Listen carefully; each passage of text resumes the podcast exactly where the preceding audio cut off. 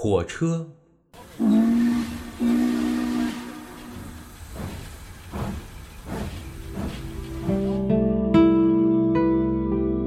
一九八八年，我八岁，因为太小的缘故吧，对那时的记忆少之甚少。但凡是记住的，估计是受到的刺激太多所致。我的父母在一所煤矿上班，煤矿在内蒙古乌海市，煤矿的开采方式是露天开采，所以煤矿也叫露天煤矿。煤矿是上世纪七十年代初进入全面开发时期，到我出生那年已经形成规模。记得那时自己的家就住在铁路的旁边，到现在还在怀念火车每次经过我家时形成的共振，震得窗户呼啦呼啦的响。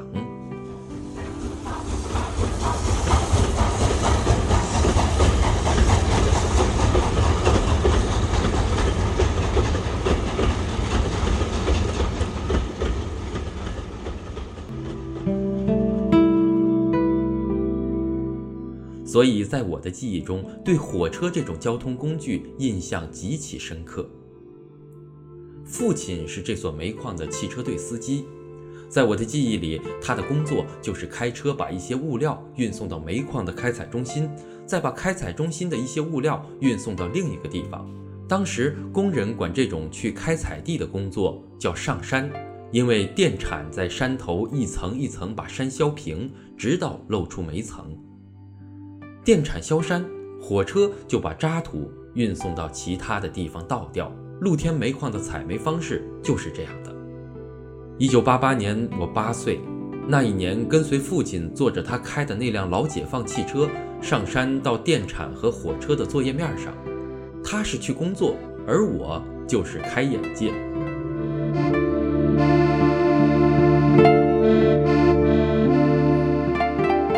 电铲的声音确实很大，像一头怪兽发出沉闷的嚎叫，感觉很不情愿地被人操控。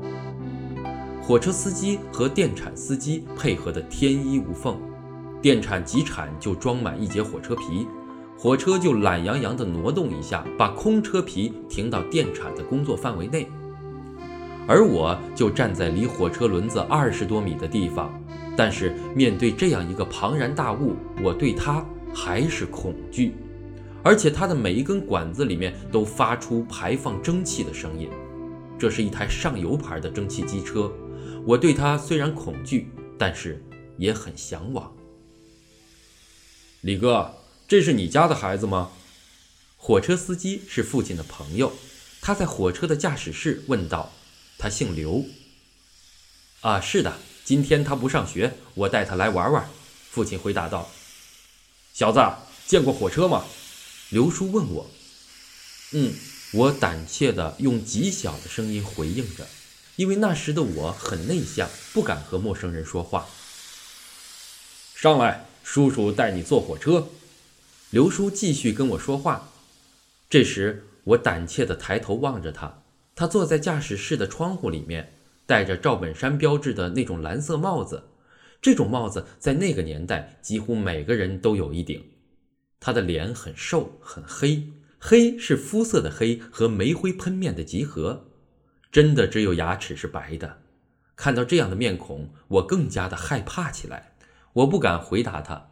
这时，父亲把我抱了起来，往火车跟前走。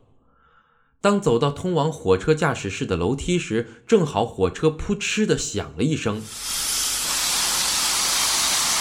这个声音好大，一下把我惊醒。我开始挣扎，开始嚎啕大哭，就是不上去，因为我害怕这个庞然大物，也害怕上面的人。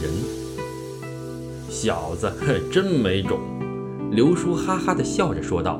旁边的人也都哈哈的笑着，说道：“老李，你的孩子胆儿太小了，不行啊，今后在社会上吃不开哟。”父亲为了他的面子，使劲儿地把我往车上送，好像我上去了就证明他的孩子不一般了。但是经过斗争，我最终还是没有上到火车上去，而这件事也成了我心里的阴影。不是被火车吓到，而是被人言刺伤了自尊。那年我八岁，有幸与火车近距离相见，但却没有接触到它。